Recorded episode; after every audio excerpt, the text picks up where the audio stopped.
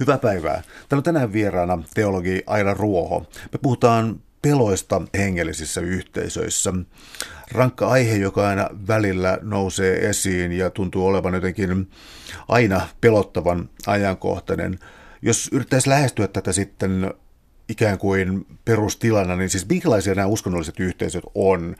Mä voisin kysyä vähän tarkemmin, että minkälaisia uskonnollisia yhteisöjä sun tutkimuksessa on ja onko niille tämä pelokkuus ominaista? No tässä kirjassa on tota, mukana kymmenen eri yhteisöä ja tota, siellä on, on jonkun verran pelottelua tietysti kaikissa, koska ne on mukana, mutta sitten on semmoisia, jotka selkeästi pelottelee enemmän tai pelon kohteita löytyy useampia. Et tota, mullahan on mukana nyt tässä ihan luterilaista kirkosta, perusseurakunnasta, sitten on vapaita suuntia ja sitten on näitä herätysliikkeitä useampia ja sitten on mormoneita ja Jehovan todistajia. Ja Jehovan todistajia on määrällisesti kaikista eniten. Tuleeko näiden yhteisöjen välille eroa siitä, että tämän kirjan lukiessa siis on selkeää, että tulee sellainen jaottelu, että me vastaan, me vastaan maailma ja kaikenlaiset maailmalliset asiat. Tuota, äh, onko tämä yhteinen piirre erilaisille yhteisöille vai onko tällainen jaottelu täysin niin kuin suljettu meikäläisyyteen ominaista tietyille porukoille? Se on oikeastaan ominaista sellaisille yhteisöille, jotka on tämmöisiä tiiviitä ja kontrolloivia yhteisöjä. Että mä en ole koskaan kuullut, kun mä oon koko elämäni ollut luterilainen, että, että kirkko puhuisi meistä ja muista. Tai osoittelisi sormella jotenkin, että, että noi ihmiset kuuluu vapaisiin seurakuntiin tai noi ei kuulu kirkkoon ollenkaan. Niin kuin nykyaikana tällaista, että me ja muut luterilaiset ja maailmalliset tämä ei ole niin kuin ollenkaan semmoista, ää, mitä, mitä tapahtuu. Ne on sitten nämä pienet yhteisöt, että jos, jos lähdetään luterilaisen kirkon sisälle herätysliikkeisiin, niin herätysliikkeessä tätä löytyy. Että, että jos ajatellaan, että lestadiolaisia on useampia eri ryhmiä, niin toinen ryhmä osoittaa toista, että noi on niitä muita ja meillä on se oikea totuus tai se Jumalan valtakunta tässä. Ja samaten sitten esimerkiksi mormonit ja Jehovan todistajat tekee vastaavasti. No jos ajattelee näiden yhteisöjen ikään kuin tiiviyttä ja maantiedettä, niin äh, onko näillä tyypillistä jokin sijoittuminen Suomen kartalla jonnekin, niin että nämä yhteisöt on myös tavallaan myös niin kuin samalla jonkinlaisia kyläyhteisöjä tai pikkukaupunkiyhteisöjä, vai onko tämä myös täysin kaupunkilainen ilmiö? Nykyään varmaan on ympäri Suomea. Että jos ajatellaan jotain lestadiolaista liikettä, niin sehän on lähtenyt sieltä tietyiltä alueelta Lapista ja pohjoisesta, mutta Etelä-Suomessakin on isoja tämmöisiä rauhanyhdistyksiä, missä on paljon. Että Lohjallakin on aika iso, iso yhteisö sitten ja, ja tota, sitten jos miettii helluntalaisuutta, niin niitähän on ympäri maailmaa ja Suomessa on ympäri Suomea. Ja samaten sitten Jehovan todistajuus on ja mormonismi on niin kuin kansainvälisiä yhteisöjä. Niitä on, on sitten ympäri Suomea pieniä seurakuntia. Mutta mormoniahan on Suomessa aika vähän, olisiko jotain viitisen tuhatta. Jehovan todistaja on tällä hetkellä joku 18 000. Täällä on tänään siis vieraana teologia Aila Ruoho. Me puhutaan peloista hengellisissä yhteisöissä. Tullaan tähän pelkoon. Sulla on omistettu luku tällä kokonaan pelon kahdet kasvot ja ähm, aika mielenkiintoisesti olet nimennyt pelot ajanvietteenä. Tällainen ikään kuin, äh, ikään kuin mielikuvilla leikittely. Äh, minkälaisia nämä pelkokuvat on ja mitä tällainen ikään kuin ajanvietä tässä tarkoittaa? Äh, no tota, se, että jos puhutaan niin kuin hengellisistä ja hengellisyyteen liittyvistä peloista, niin nehän on vakavia, tosi vakavia juttuja ja, ja ihan tämmöistä pelkoa, mitä kukaan ei halua niin kuin oikeasti ottaa vastaan, että jos puhutaan demoneista tai, tai paholaisesta tai helvetistä, mutta tota, sitten meillä ihmisillä on semmoinen kummallinen taipumus, että tietyllä tavalla meitä viehättää se pelko, että et sen takia tuossa Linnanmäellä on se kummitusjuna, en tiedä onko enää, mutta silloin kun oli nuorempi, niin oli. oli. Ja sitten on näitä kauhuleffoja ja kauhukirjailijoita, jotka myy niin kuin tosi hyvin. Että se tietynlainen pelko myy myös. Ja sitä ihmiset haluaa, haluaa ottaa vastaan tietyissä määrin ja silloin kun se on niin kuin itselle semmoinen tilanne, että nyt mä haluan kokea pelkoa, niin otetaan sitten joku hirveä kauhutrilleri käteen ja luetaan sitä. Mutta sitten kun puhutaan näistä hengellisistä peloista, niin jos vaikka lapsi pelkää, että, että jossain huoneessa on demoni, niin se ei ole enää sitten mitään semmoista ajanvietettä, että se on niin kuin ihan kauheata todellisuutta sille lapselle. Mistä nämä kuvat sitten ammentaa? Siis äh, luetaanko samoja raamatun tekstejä, tehdäänkö erilaisia tulkintoja, onko omia pyhiä kirjoituksia, onko tällaisia ikään kuin tausta aineista tai viitekehyistä tällaista, joka luo omat pelkonsa, vai käytetäänkö tässä ikään kuin samaa kirjallista aineistoa, josta vaan revitään tosi tiukat eri tulkinnat? No tota, tämä mun kirjahan keskittyy ihan siis kristilliseen taustaan ja silloin siinä on, on niin kuin raamattu ja kaikilla on suurin piirtein sama raamattu, että vähän saattaa olla erilainen käännös, raamatun käännös joillakin. Et tota, lestadiolaisuudessa luetaan kaiketi aika vanhaa painosta, joskus ihan jopa sieltä ennen tätä painosta, mikä oli ennen tätä kolme käännöstä. Ja tota, Jehovan todistajilla on sitten tämä uuden maailman käännös. Mutta periaatteessa nämä asiat on samoja, mutta se, että mitä yhteisössä painet, niin kuin painotetaan. Ja se lähtee sieltä opetuksesta, että voisi olettaa, että jos kaikki lukis vaan raamattua ja tulkitsisi samalla tavalla, niin nämä pelot olisi yhteisössä likipitään samanlaisia. Mutta sitten kun lähdetään siihen, että että on näitä omia julkaisuja, esimerkiksi vanhollislestadiolaisuudessa on päivämies, ja sieltä nostetaan sitä ehkäisyoppia, ja äiti pelkää sitten, että ei uskalla ehkäistä, koska se on vastoin Jumalan määräyksiä ja sääntöjä. Silloin siitä tulee hengellinen pelko. Mutta se, että sitten taas jossain mormonismissa tai, tai Jehovan todistajuudessa, niin siellä ei opeteta sitten niin kuin tätä raamatun kohtaa, että menkää täyttäkää maa niin kuin suurin piirtein. Et tota, vaan sitten sieltä tulee muita pelon aiheita, että Jehovan todistajat nostaa jonkun harmakedonin tai vainot tai nämä demonit, joista sitten kerrotaan näissä heidän omissa julkaisuissa – ja sitten kun se nousee sieltä yhteisöstä, niin se on se pelon kohde siinä sitten. Että kyllä, tämä, kyllä tämä lähtee aina sieltä opista opetuksesta ja sitten niistä omista tulkinnoista, vaikka pohjalla on se raamattu. No miten sitten nämä yhteisöt ja niiden tiiviys? Tämä on vain Tämä ikään kuin hyvin klassinen sosiologian kysymys, siis siitä, minkälainen on, mitä tapahtuu modernisaatiossa, milloin on mekaaninen solidaarisuus, milloin on orgaaninen solidaarisuus ja yksilöllisyys kasvaa ja yhteisön paine. Mutta tartutaan näistä tähän yhteen, eli tämä yhteisön paine.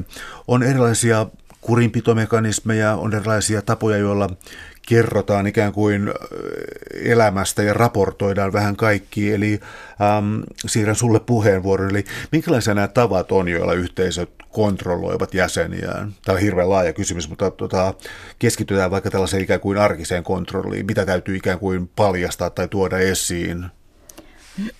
Jos puhutaan ihan, ihan kontrolloinnista, niin siinä on muutamia semmoisia perusmekanismeja. Jos on tämmöinen vahvasti siis kontrolloiva, kaiken kaikkiaan kontrolloiva yhteisö, niin silloin pyritään hallitsemaan jäsenen ajatuksia, tunteita, käytöstä ja sitten sitä informaatiota, mitä hän saa ottaa vastaan ja myös sitä, mitä hän saa kertoa yhteisöstä. Ja tota, silloin lähdetään ihan käytännön tasolla siihen, että mitä voi tuntea. Esimerkiksi mm, se, että omasta yhteisöstä ei mielellään saa tuntea mitään negatiivista, eikä ajatella mitään negatiivista. Ei saa tota, ää, niin käytännön tasolla, jos ajatellaan ihan käytöstä, niin sitten, sitten täytyy omaa ulkonäköä. Yleensä sitä kontrolloidaan riippuen sitten, että, että mitkä nämä yhteisön semmoiset sisäiset säännöt on. Ja sitten on on tota, tämä osallistuminen, se on todella tärkeää, että jos on tämmöinen vähänkään epäterve yhteisö siinä mielessä, että vahditaan tätä osallistumista, niin silloin yleensä täytyy täytyy käydä aktiivisesti näissä tilaisuuksissa. Ja jos ei ilmesty sinne, niin sitten puhutellaan tai kysellään, että missä olit ja miksi et tullut. Et se on ihan, ja tämmöisiä kaikkia pieniä käytännön asioita, työpaikka, opiskelu, saatko opiskella, saatko harrastaa, mitä saat syödä, mitä saat juoda ja tämmöisiä ihan jokapäiväisiä asioita, mitä pitää ajatella. No osa noista on tällaisia käytöstapanormeja tai tämän kaltaisia, mutta entä sitten ehkä suomalaiseen kulttuuriin vähän vieraampi tällainen ajatus niin tunnustuksesta, syntien tunnustuksesta ja tämän kaltaisista rituaaleista, joilla pidetään ihmisestä henkisesti kiinni. Onko nämä yleisiä? Jos on, niin minkälaisia ne on? Ainakin vanhollislestadiolaisuudessa ja yleensäkin lestadiolaisuudessa, niin siellähän on tämä syntien anteeksi pyytäminen ja se on jopa lähtenyt mun mielestä menemään vähän semmoiselle rituaaliselle tasolle, että et tota, kun tehtiin Vuokko Ilolan kanssa tätä yhtä aikaisempaa kirjaa, niin siinä tuli esille esimerkiksi tämmöinen, että lapsi saattoi sitten pelätä, että, että kun hän meni nukkumaan, että jos ei ollutkaan, että onko mä nyt saanut kaikki synnit anteeksi ihan varmasti, että jos en olekaan ja kuolen yöllä, niin joudunko helvettiin. Että siitä tulee sitten jo ihan vähän tämmöinen niin kuin mantran kaltainen, että se pitää tehdä huolimatta siitä, että tunteeko itsensä jotenkin, että, että olisi tehnyt oikeasti jotain pahaa jos yrittää miettiä näitä pelkoja, niin noissa oli tavallaan, no kun on yhtä aikaa sekä abstrakteja että konkreetteja jollakin tavoin, mutta jos yrittäisi eritellä vähän näitä pelon muotoja, siis tällainen pelko, joka kohdistuu johonkin tiettyyn asiaan, tai sitten tällainen yleistynyt pelko, joka voisi olla jonkinlaista pelkoneuroosia tai ahdistuneisuutta tai jotakin. tartutaan vaikka tähän erotteluun tuossa, eli tota, pelätäänkö jotakin konkreetteja asioita vai, vai tuleeko ikään kuin sellaiseen, niin kuin, miten mä sanoisin, jonkinlaiseen pelon ilmapiiriin tai johonkin, joka tarttuu, joka on sellaista niin kuin ikään kuin yleistynyttä, ehkä ahdistuneisuutta ja pelkoa, vai ollaanko sitä tosiaan niin kuin maailmanloppu, Armageddon ja niin eteenpäin? Kyllä siellä on ihan konkreettisia pelkoja, että se, että jos on tämmöinen yhteisö, joka on hyvin tiivis, yhteisöllisyys, yhteisöllisyys on hirvittävän vahva ja että ihmissuhteet on aika paljon siellä oman yhteisön piirissä ja sitten jäsenelle suositellaan oikeastaan, että ei ole hyvä niitä maailmallisia tai niihin ulkopuolisiin tutustua. Niin sitten ihan se pelko, että jos mä teen jotain väärää ja mut pistetään pois ja mä jään yksin ja mut hylätään, niin se on todella semmoinen konkreettinen pelko. Täällä on tänään siis vieraana teologi Aila Ruoho. Me puhutaan peloista hengellisissä yhteisöissä. Tästä on luontevaa jatkaa lapsiin, koska milloin nämä pelot astuu maailmaan ja, ja, ja tota, tietysti siis lasten suojelullinen elementtikin tähän tulee, mutta jos miettii näitä pelkokuvia, siis pelottavia sanoja ja kuvia, niin mä olin ainakin lukevina niin sun tekstissä, että tietyt kuvitukset raamatussa tai uskonnollisissa teksteissä on aika rankkaa kamaa nuorille lapsille. On, ja aikuisillekin ihan, ihan varmasti. Että tota, mä nyt nostan tässä ikävästi, joku saa, saattaa ajatella, että mä nyt erityisesti on jotenkin vain omassa Jehovan todistajia, mutta siitä ei suinkaan ole kyse, että sieltä vaan ikävä kyllä löytyy niin kuin kaikki, kaikista eniten tämmöisiä pelottelun aiheita. Ja tota, yksi on semmoinen, mikä on, tai mikä liittyy heidän näihin – lehtiin ja kaikenlaisiin painotuotteisiin, että niissä on aika vahvasti kuvit, kuvitettu niin kuin piirroskuvilla just tämmöisiä maailmanlopun tunnelmia, että, että taivaasta sataa jotain tulta ja tulikiveä ja kirkot palaa ja ihmiset juoksee karkuun ja, ja tota, kasvun ilmeet on tietysti sitten sen mukaiset, että nämä on ihan aikuisille tarkoitettuja lehtiä. Kyllähän niitä tietysti lapsetkin varmaan lukee. Mutta sitten jos puhutaan ihan tämmöisestä lapselle tarkoitetusta materiaalista, niin jotenkin nimenomaan Jehovan todistajuudessa, niin mä oon löytänyt semmoisia pelottavia elementtejä näistä ihan lapsille tarkoitetuista kirjoista.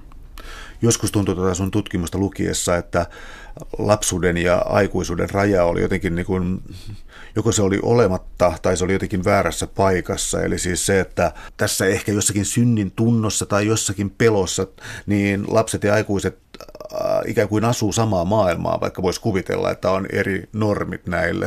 Onko tämä järjellinen tulkinta? Kyllä se on ihan, ihan järjellinen, että jos mä mietin mun omaa seurakuntaa, luterilaista kirkkoa, niin toki sielläkin on sitten, että jos on Jumalan palveluksia, niin siellähän yleensä on, on tota, koko perhe saattaa olla mukana, mutta nämä saarnat ei mun mielestä ole niin pelottavia, että ne pelottelis, pelottelis tai lapsia tai olisi edes tarkoitus pelotella edes aikuisia. Mutta tota, jos ajattelee, niin luterilaisessa kirkossahan käytetään aika paljon pyhäkoulua ja lapset siirtyy yleensä ennen saarnaa sanotaan, että no niin, että nyt lapset voivat siirtyä sitten pyhäkoulun puolelle. Tai sitten tota, kirkon eteisessä saattaa olla jotain leluja tai kirjoja, että ota tästä kirkkoon mukaasi ja että lapsi voi leikkiä näille ja palauta sitten tähän. Mutta sitten kun lähdetään näihin valitettavasti mä nyt taas mainitsen tämän sanan Jehovan todistajat, niin tota, kun lähdetään siihen yhteisöön, niin siellähän oletetaan, että lapsi seuraa aktiivisesti mukana ja kuuntelee hyvin tarkkaavaisesti. Ja siellä on jopa JV.org-sivulla, jossa on tätä Jehovan todistajamateriaalia ja näitä lapsille tarkoitettuja piirrettyjä videoita, niin siellä esimerkiksi näytetään tämmöinen yksi video, missä tota, on tämä perhe ja perhe istuu kokouksessa ja siinä toinen lapsista vähän nuokahtaa ja meinaa nukahtaa ja, ja sitten toinenkaan ei oikein ole kunnolla mukana. Siinä mielessä, että kuuntelisi tarkkaavaisesti, niin sitten kun nämä lähtee kotiin, ää, niin perheen vanhemmat ottaa nämä lapset puhutteluun ja sanoo, että kuulkaas lapset, että kun on tärkeää nyt, että, että seuraatte tarkkaan kokouksissa, että mitä hän Noalle olisi tapahtunut, jos ei olisi se, niin kuin kuunnellut Jumalan ääntä. Ja sitten lapsi vaan jotenkin toteaa, että no sitten olisi varmaan käynyt aika huonosti. Että siinä niin kuin rinnastetaan pieni tämmöinen alakouluikäinen lapsi siihen, että sun täytyy kuunnella tarkkaan, mitä opetetaan, koska muuten sulle käy niin kuin niin kuin huonosti, että, että, mutta onko se lapsen tilanne sama kuin esimerkiksi Noalla? Et tämä on mun mielestä aika, aika erikoista. Ja olen nähnyt ja netissä näkyy nykyään, kun internet on niin ihmeellinen, niin YouTubessa kun sieltä hakee hakusanoilla, niin mä oon nähnyt ihan semmoisia, olisiko kolme, neljä, viisivuotiaita poikia, joilla on puku päällä Jehovan todistajan kokouksessa.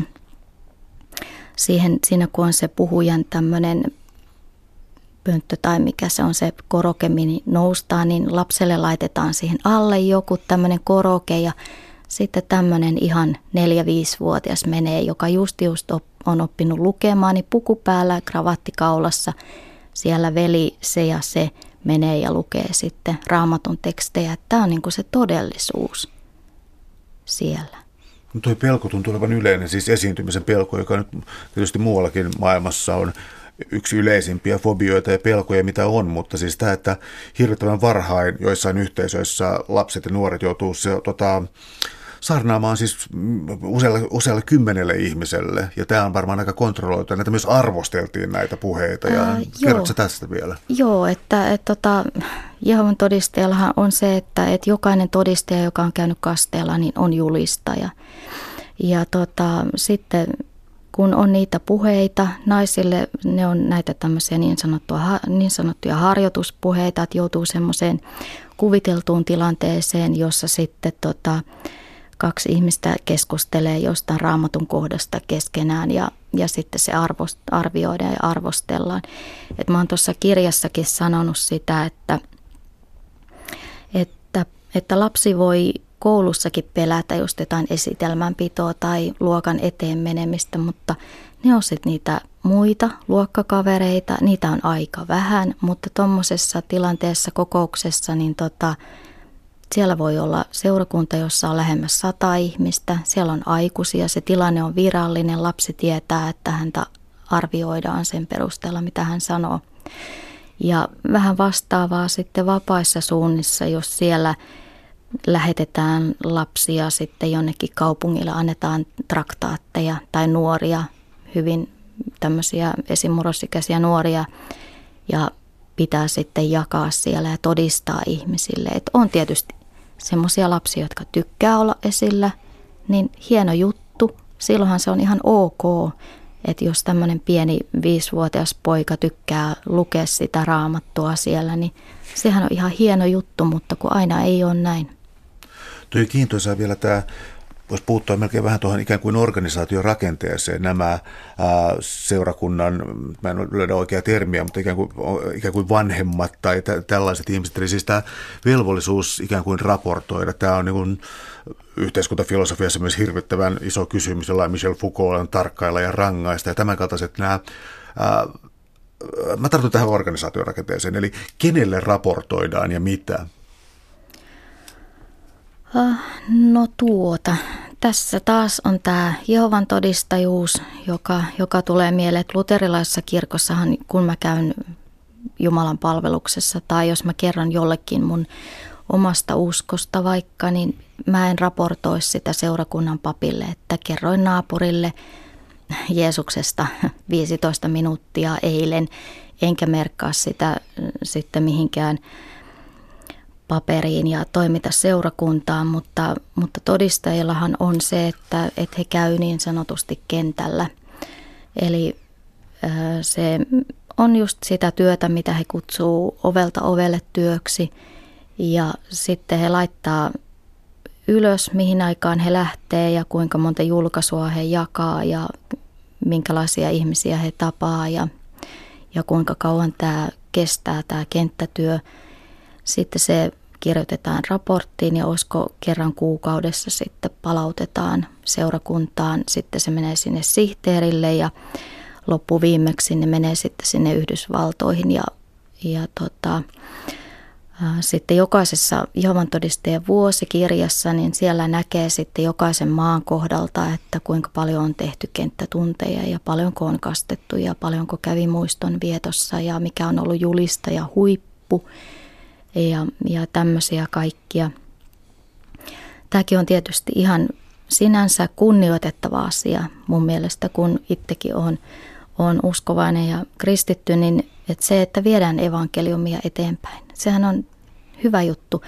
Mutta sitten kun se ei perustu enää siihen vapaaehtoisuuteen ja on kuullut näistä todisteista lähteneistä – jotka on kokenut hirvittävän ahdistavaksi tämän kenttätyön, kun ei ole mikään ulospäin suuntautuva ihminen ja vähän jännittää puhuminen ja, ja muuta. Ja sitten varsinkin lapset, että nythän on ollut tota, lehdissä on ollut jotain haastatteluja ilmeisesti, että joku on kertonut, että pienenä lapsena ja vastaavaan näitä, mitä mun kirjoihinkin on kerrottu, niin lapsena jouduin käymään kentällä, pyydettiin ja vaadittiin ja pelotti ihan hirvittävästi.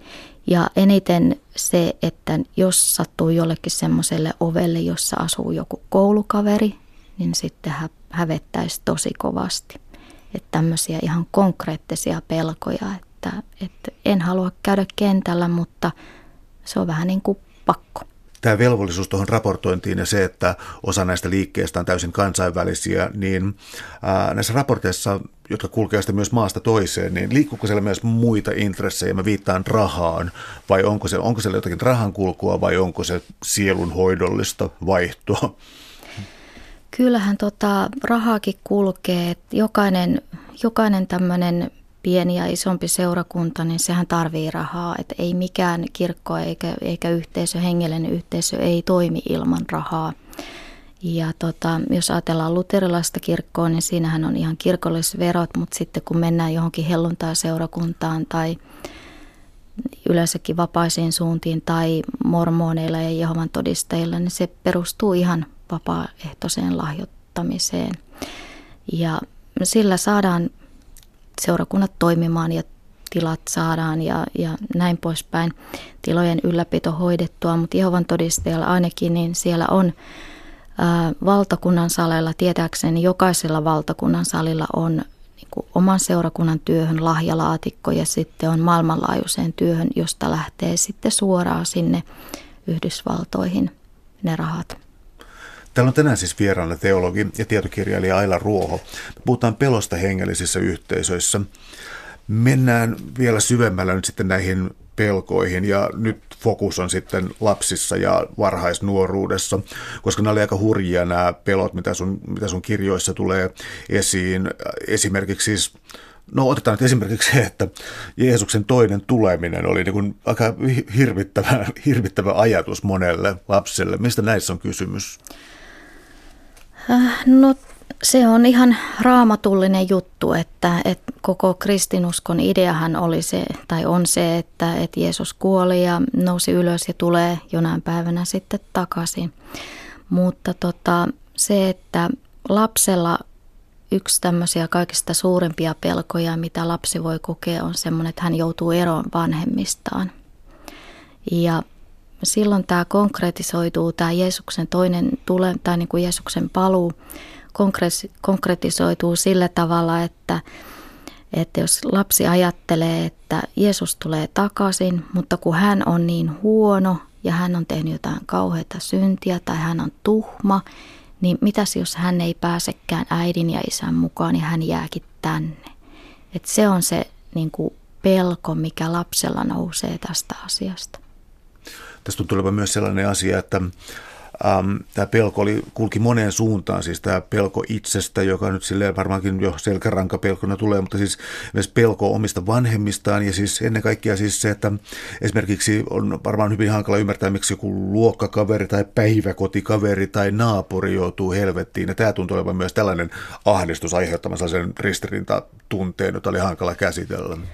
Toki kyllä joo, että jos yhteisö opettaa hyvin vahvasti tällaista, tällaista oppia, että vain meidän ryhmän sisällä pelastut ja pääset taivaaseen tai paratiisiin, niin tietysti lapsella on silloin hirvittävä huoli siitä, että, että entä jos toinen vanhemmista, joka ei ehkä kuulu tähän samaan yhteisöön, tai vielä pahempaa se, että, että on kuulunut, mutta lähtee pois ja sitten joutuu ikään kuin koko yhteisön tuomitse, tuomittavaksi, niin kuin, että yhteisö tuomitsee sitten tämän pois lähtien, niin sehän vielä korostaa sitä, että sitten lapsi pelkää, että nyt tämä pois lähtenyt vanhempi oikeasti joutuu helvettiin tai kuolee Harmakedonissa.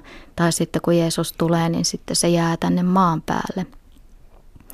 Ja tietysti se on sitten, että jos se lempitäti tai setä ei ollenkaan kuulu tähän yhteisöön, niin sama juttu. Sillekin käy huonosti ja jos on luokassa vaikka ainoa lestadiolainen tai helluntalainen tai, tai tota, Jehovan todistaja, niin sitten sitä tietysti ajattelee, jos yhteisö opettaa, että kaikki muut tuhotaan, niin totta kai se on ilman muuta, että se koko päiväkoti, päiväkodit, tädit ja lapset ja kaverit tai koululuokka ja opettajat, niin huonosti käy. Mitä eroja näissä ryhmissä on sen suhteen, että on tällainen jonkinlainen eskatologia tai ajatus maailman lopusta ja lopun ajoista? Eli äh, jos mä yritän vähän hahmottaa, mitä mulla tulee mieleen, on nimenomaan lopun ajat, harmakirjon tämä taistelu, missä vaiheessa uskovaiset otetaan taivaaseen ja niin eteenpäin. Tässä on variaatioita näissä lapsia usein pelottavissa asioissa. Onko jotain perusjakoja, mitä kannattaisi nostaa esille näissä?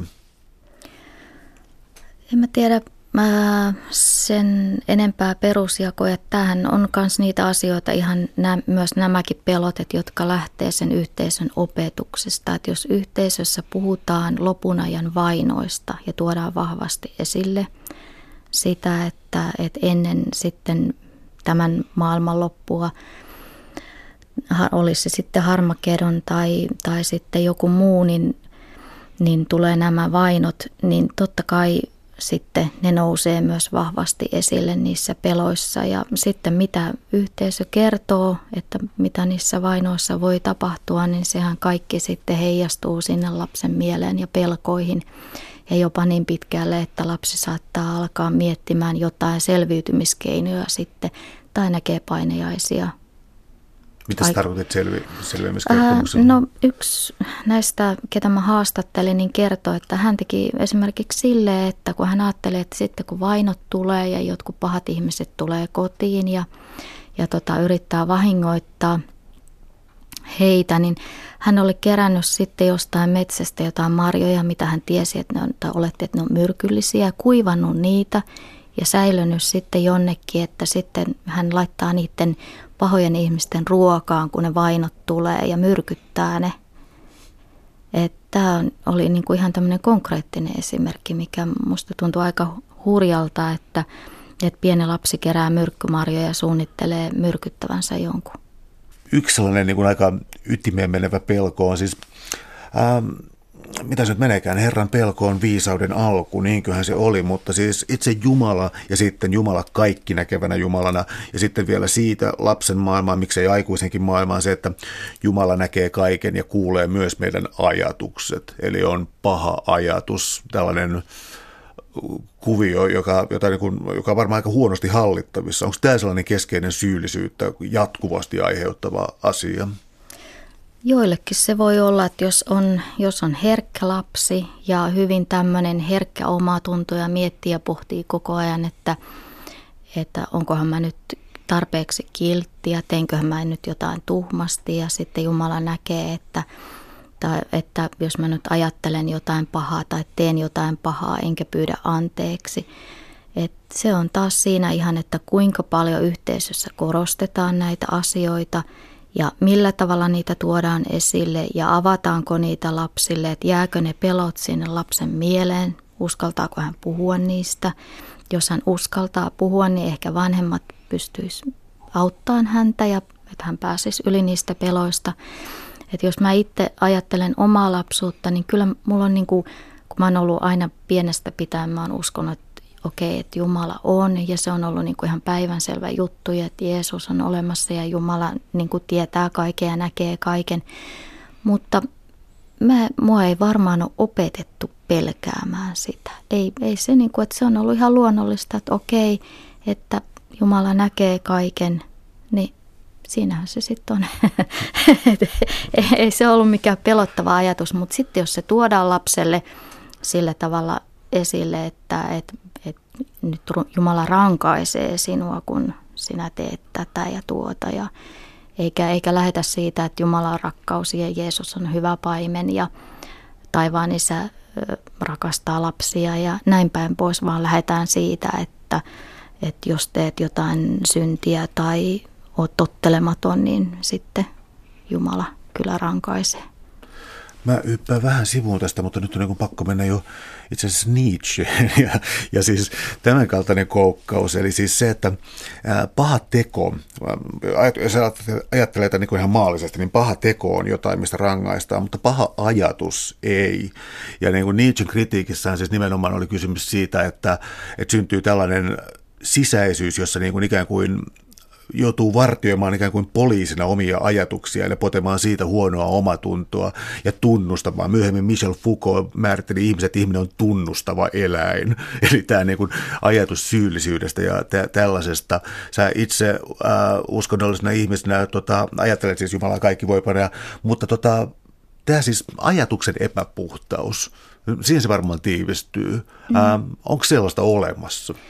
No tota, Jeesuksen mukaan kyllä on. Jeesushan sanoi, että joka katsoo naista himoiten, niin silloin on periaatteessa jo tehnyt aviorikoksen. Että, et, mutta mä itse käsitän tämän sillä tavalla, että, että jos joku ajattelee, että okei, että mä oon nyt hirveän puhdas ja hyvä ihminen, että mä en koskaan tee syntiä, niin mun mielestä tämä Jeesuksen maininta vaan osoittaa sen, että kukaan ei pysty olemaan niin hyvä – ja siinähän on se just se kristinuskon ydinsanoma, että me kaikki tarvitaan Jeesusta niin kuin sille, että se on se lähtökohta näissä yhteisöissä.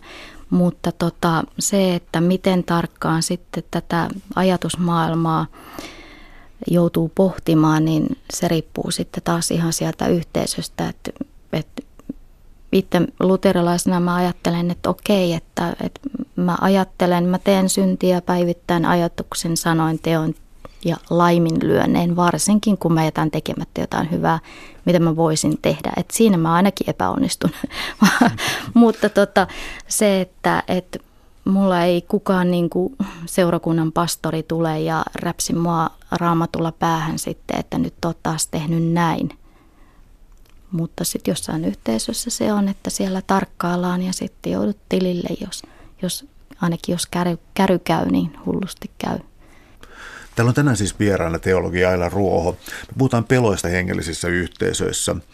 Ähm, nyt kun puhutaan siis lapsista ja nuorista, mikä sulla on kirjassa ehkä erityisesti esillä, niin äh, vastaan tulee tietysti biologia ja seksuaalisuus. Ja ähm, tässä eri ryhmät taitaa tulkita aika, tai en tiedä, tulkinta on varmaan huono sana, mutta siis suhtautua eri tavalla seksuaaliseen heräämiseen ja tällaiseen. Ähm, miten tämän ongelman kanssa tullaan toimeen, jos esiaviollinen seksi on kiellettyä, itsetyydytys kiellettyä, joka jakaa sitten mielipiteitä, niin miten tämän kanssa on yritetty pärjätä? Varmaan yritetään pärjätä mahdollisuuksien mukaan, mutta, mutta väittäisin, että ei aina kyllä onnistuta siinä, että hyvin paljon on tullut viestejä just tältä alueelta, että, että tota, tämmöisissä yhteisöissä, jossa kaikki seksuaalisuus kuuluu vain aviopuolisoiden välille, niin siellä tulee, tulee melkoisia ongelmia, että joko sitten ihan ää, lähdetään liian nopeasti sitten solmimaan avioliittoja. Se on yksi semmoinen, että mennään hirvittävän nuorena naimisiin, ei välttämättä ehditä tutustua toiseen ja sitten tota, ää, saattaakin tulla onneton liitto, kun ei ole koskaan ehkä kahdestaan viettänyt aikaa. En nyt tarkoita mitään niin kuin tämmöistä seksuaalisessa mielessä, mutta sille, että ei ole tutustunut kunnolla toiseen ihmiseen, että jos pitäisi aina olla joku esiliina siinä, siinä siis ihminen siinä, että, että ei kahden keskistä aikaa saisi olla, niin se vaikuttaa ja, ja moni varmasti nimenomaan tässä asiassa sortuu. Ja se aiheuttaa sitten ihan hirvittävästi syyllisyyttä ja paineita ja myös sitä, että, että todella monet joutuu sitten, että jos yhteisö tarkkailee tätä seksuaalisuutta, niin yksilöt joutuu sitten kurinpidollisten toimien eteen ja sitten tulee ihan aivan käsittämättömiä juttuja, mitä kuulee näistä, että, että miten kohdellaan nuorta – ja myös jopa semmoisissa tapauksissa, että, että on joku nuori tyttö, joka on, on raiskattu ja sitten joutuu kuulusteluun, että mitäs tuli tehtyä ja oliko liian paljastavat vaatteet ja oliko se nyt sinun vikasi vai, vai tota, oletko sinä uhri vai oletko sinä syyllinen. Että et siellä nousee niin kuin todella kipeitä juttuja. No tämä tuntuu erityisesti naisten kohdalla no, vähintäänkin epäreilulta, pitäisi keksiä joku huomattavasti voimakkaampi sana, mutta siis tämä, että joissain tapauksissa oli jopa siis hyvin nuoria tyttöjä, jotka oli joutuneet jonkinlaisen hyväksikäytön uhreiksi, ja siitä huolimatta näitä tyttöjä syyllistettiin. Ikään kuin, että tämä on niin kuin miehet ovat hallitsemattomia seksua, niin kuin eivät hallitse seksuaalista tai naisen tehtävää, pitää tämä kuri, ja sen joku perversi jatko siitä, että naislapsen täytyy pitää myös kuri, että syyllisyys meni kummallisesti. Joo, se on, että, että tota, koska esiaviollinen seksi on aina väärin ja se on synti ja se on hyvin vakava juttu, niin, niin tota, totta kai se on väärin myös siinäkin tapauksessa, jos sitten on joku tämmöinen pedofiili tai, tai raiskaustapaus, että et, ei se oikeuta sitä myöskään tämän naisen puolelta ja sen takia ollaan hyvin tarkkoja siitä, että tämmöisissä yhteisöissä, että, että mitkä oli ne syyt, mitkä johti tähän ja, ja miksi, miksi tämmöistä tapahtui. Ja pahimmassa tapauksessa sitten niin se pelko voi olla, olla tota, näille naisille ihan hirvittävän suuri jo senkin takia, että, että koska tästä tehdään hengellinen kysymys. Joku raiskaushan on rikos, mutta tota, jossain yhteisössä se on sekä rikos että se on hengellinen kysymys ja siitä joutuu vastuuseen Jumala edessä, että mitä on tapahtunut ja se tuntuu nimenomaan aika hurjalta. No tuo rangaistavuus siis esimerkiksi siis hyväksikäyttö, pedofilia, raiskaukset totta kai nousee ää, otsikoihin. Se on itsestään selvää, että siihen reagoidaan voimakkaasti. Joskus syntyy myös sellainen kuva, että tämä on siis ominaista tietyille uskonnollisille yhteisöille.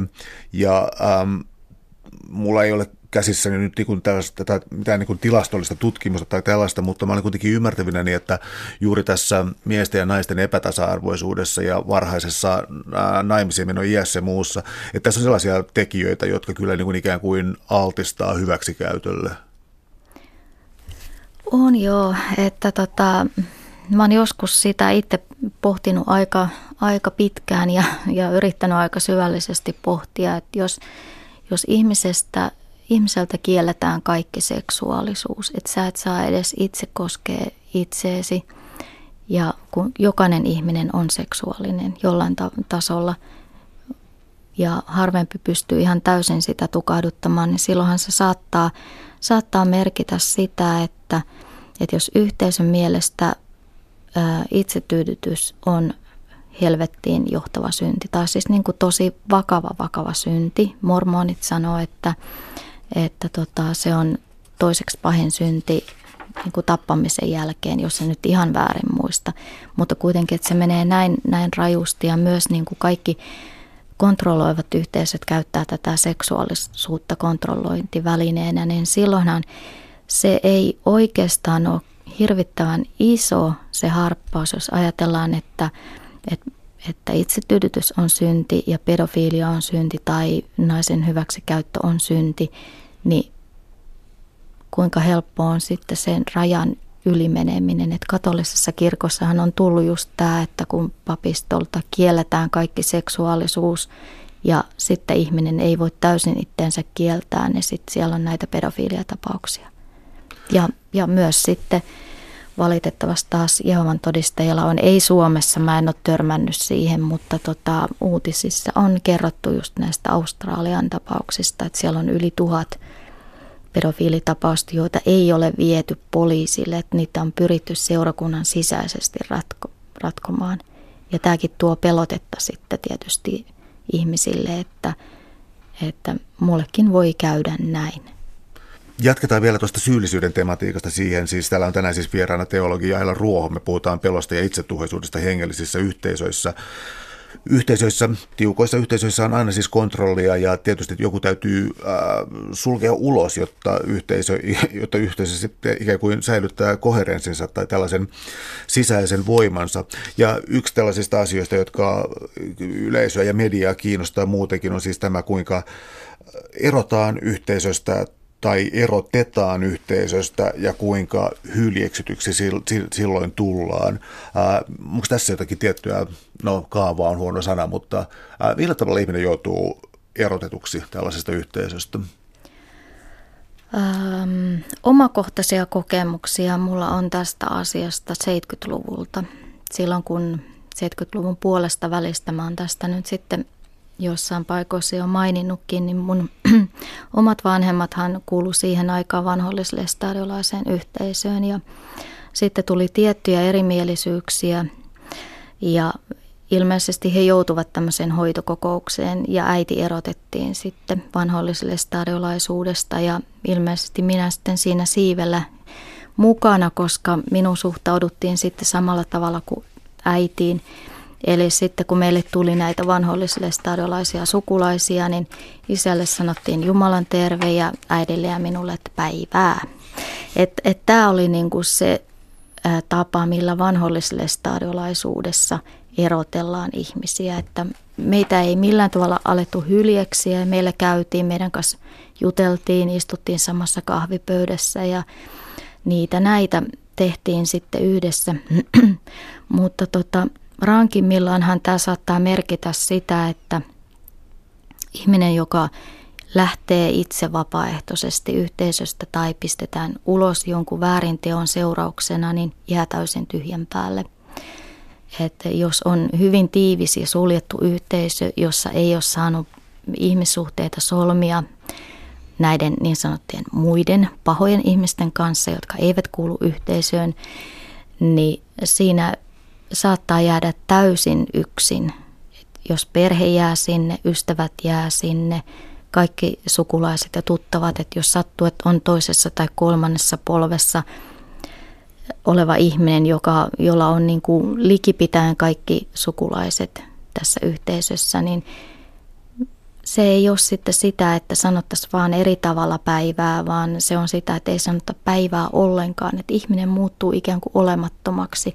Jos hänet nähdään kadulla, niin häntä päin ei katsota, häntä ei tervehditä.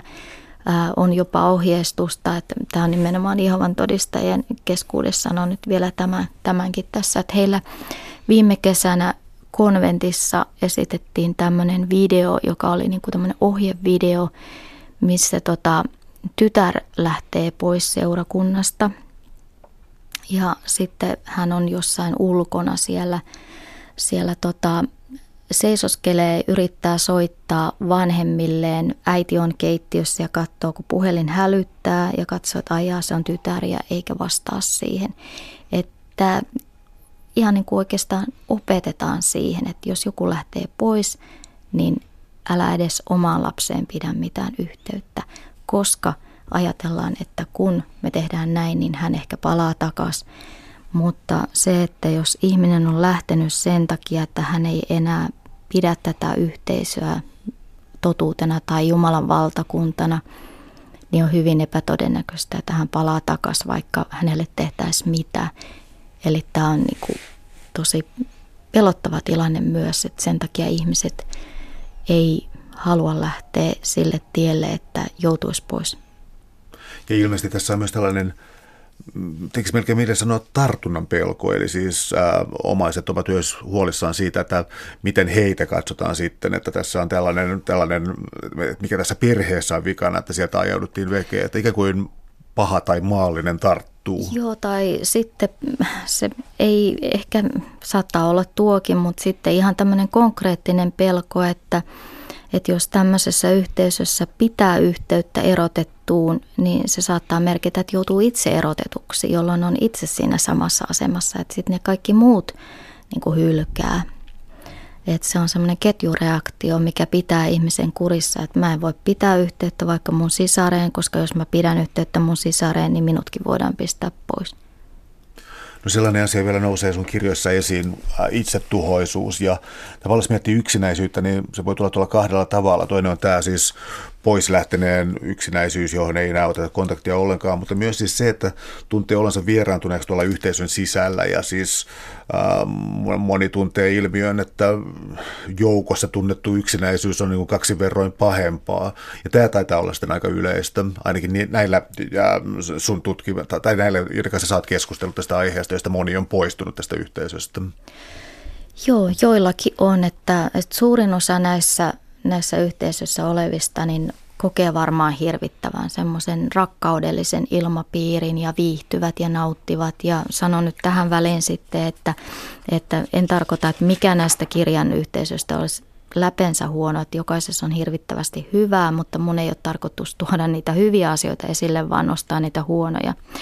Mutta se yksinäisyys on ihan, että jos, jos on semmoinen yhteisö, joka elää siitä yhteisöllisyydestä. Ja siellä, siellä on se joukkoon kuuluminen on osa sitä, sitä yhteisöä. Ja sitten tuntuukin, että, että mä en kelpaa edes näille mun omille. Että siinä saattaa olla joku, että, että esimerkiksi omat vanhemmat on tehnyt jotain semmoista epäilyttävää tai jotain syntiä.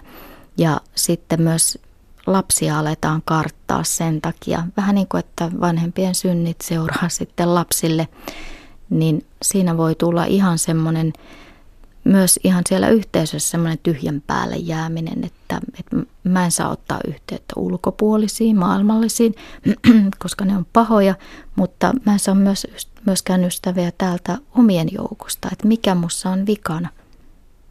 No pakko mennä vielä sellaiseen asiaan kuin mielenterveys, jonka nostat tuossa kirjassa myös voimakkaasti esiin. Siis ähm, pysähdyin tätä miettimään, koska luema, en ole nyt mikään psykiatrian asiantuntija, mutta luema äh, skitsofreniassa yleisimmät harhat on tota, joko uskonnollisia tai seksuaalisia. Nämä on tällaiset, jotka ihmistä riivaa, mutta sitten kääntää tämän toisin päin, niin uskonnollisissa yhteisöissä esiintyy mielenterveyshäiriöitä niin kuin tietysti kaikissa yhteisöissä, ehkä vähän kärjistetysti, koska ne on hakeutunut ihmisiä, jotka on jo jotenkin rikki. Tässä voi olla tällaista dynamiikkaa, mutta sitten tämä suhtautuminen siihen, että onko mielenterveyden häiriöt oma syy vai onko se geneettistä vai onko se tarttunut jostain maallisesta kosketuksesta. Miten tällaisia mielenterveyden häiriöitä näissä yhteisöissä käsitellään? Mitä terveempi yhteisö, hengellisesti terveempi yhteisö on, niin sitä normaalimmin ja terveemmin näihin suhtaudutaan. Että ohjataan ihminen hoitoon ja, ja tota, sanotaan hänelle, että sä tarvit nyt apua ja, ja näin poispäin. Mutta sitten saattaa olla ihan äärijuttuja se, että aletaan miettiä, että jos sulla on mielenterveysongelmia, niin onkohan sinussa joku demoni ja pitäisikö se ajaa pois. Esimerkiksi tämä Koivuniemen konserni, josta mä haastatellut useita ihmisiä vuosien mittaan, niin siellä on ihan tämmöinen tapana, että jos ajatellaan, että jossain ihmisessä on demoni, et, ja joka demoni aiheuttaa sitten näitä erilaisia mielenterveysongelmia, niin voidaan lähteä sitten ihan konkreettisesti ajamaan sitä pois, sitä demonia, ja ajatellaan, että se mielenterveysongelma parantuu sillä – ja myös vapaissa suunnissa saattaa olla tällaista. Mä olisin vielä sellaista kysynyt, sellaista yleistä kysymystä näistä liikkeistä, että mä sotken tähän vähän yhteiskuntateoriaa mukaan, mutta kun lukee tällaisesta aineistosta, niin tulee koko ajan mieleen, että niin nämä on jämähtänyt jonnekin ja näitä täytyisi modernisoida, että, että se modernisoituminen johtaisi ikään kuin suurempaan sallivuuteen ja niin eteenpäin. On myös sellaista yhteiskuntateoriaa, että modernisaatio ja niin ihmisten yksin jääminen johtaa tällaiseen tällaiseen fundamentalismiin, että se syntyy siitä modernin vieraantuneisuudesta ja siitä syntyy tällaiset liikkeet. Eli mä tavoitan sellaista juttua, että Luuletko, että näissä suomalaisissa liikkeissä, tai ainakin Suomessa olevissa liikkeissä, mistä olikaan peräisin, tapahtuuko niissä tällaista niin modernisaatiokehitystä hyvään suuntaan, vai onko sellainen skenaario mahdollinen, jossa syntyy vain yhä niin kuin tiukempia saarekkeita ja yhä kurinalaisempia yhteisöjä? Onko tällaista yleistä kehitystä näkyvissä? Saattaa olla ihan molempiin suuntiin, että jos miettii näitä lestadiolaisia yhteisöjä ja myös sitten jos miettii näitä vapaakirkollisia yhteisöjä, niin kyllähän siellä on, ollaan tultu niin kuin jonkun verran vapaampaan suuntaan. En tiedä sitten, että, että kuinka hyvä asia se on sitten hirveästi vapautua, koska sitten se voi mennä ihan koko, koko se yhteisöajatus sitten ihan, ihan omituiseen suuntaan, mutta jos ajatellaan, ajatellaan tämmöisiä nykyajan juttuja, mitä on tullut, kaikkia tekniikan mukana ja muuta, niin kyllähän siellä on semmoisia selkeitä merkkejä, että, että jotain vapauksia on tullut. Ja myös sitten näihin opetuksiin, että, että ei ole enää niin, niin pahoja asioita kaikki jutut, mitä aikaisemmin on ollut. Silloin kun mä olin pieni, mä muistan, että vanhoillislestadiolaisuudessa – Olikohan näin, että siellä ei saanut ottaa permanenttia ollenkaan, eikä värjätä hiuksia, mutta nykyään saa ottaa permanentin, mutta hiuksia ei saa värjätä. Että tässä on vähän edistystä tapahtunut, että tämmöistä, ja, tai ehkä joku hameen pituus jossain yhteisössä, niin ei tarvi olla enää niin pitkä hame tai pukeutua niin tummiin väreihin, että saa laittaa jotain punastakin päälle. Mutta hirvittävän pieniä askelia ne on, että toisaalta toivoisin, että sellaiset kipukohdat, että missä ihmiset oikeasti ahdistuu ja, ja pelkää ja voi huonosti ja mitkä saattaa viedä jopa ihan mielenterveysongelmiin asti, niin että niistä alettaisiin keskustelemaan ja yhteisössä miettimään sisällä, että, että voiko näihin jollain tavalla vaikuttaa. Koska siellä on ihan valtava määrä ihmisiä, jotka ei uskalla kertoa, mitä miltä heistä tuntuu, koska se kertominenkin on jo niin pelottavaa. Suuret kiitokset keskustelusta Aila Ruoho. Oli ilo.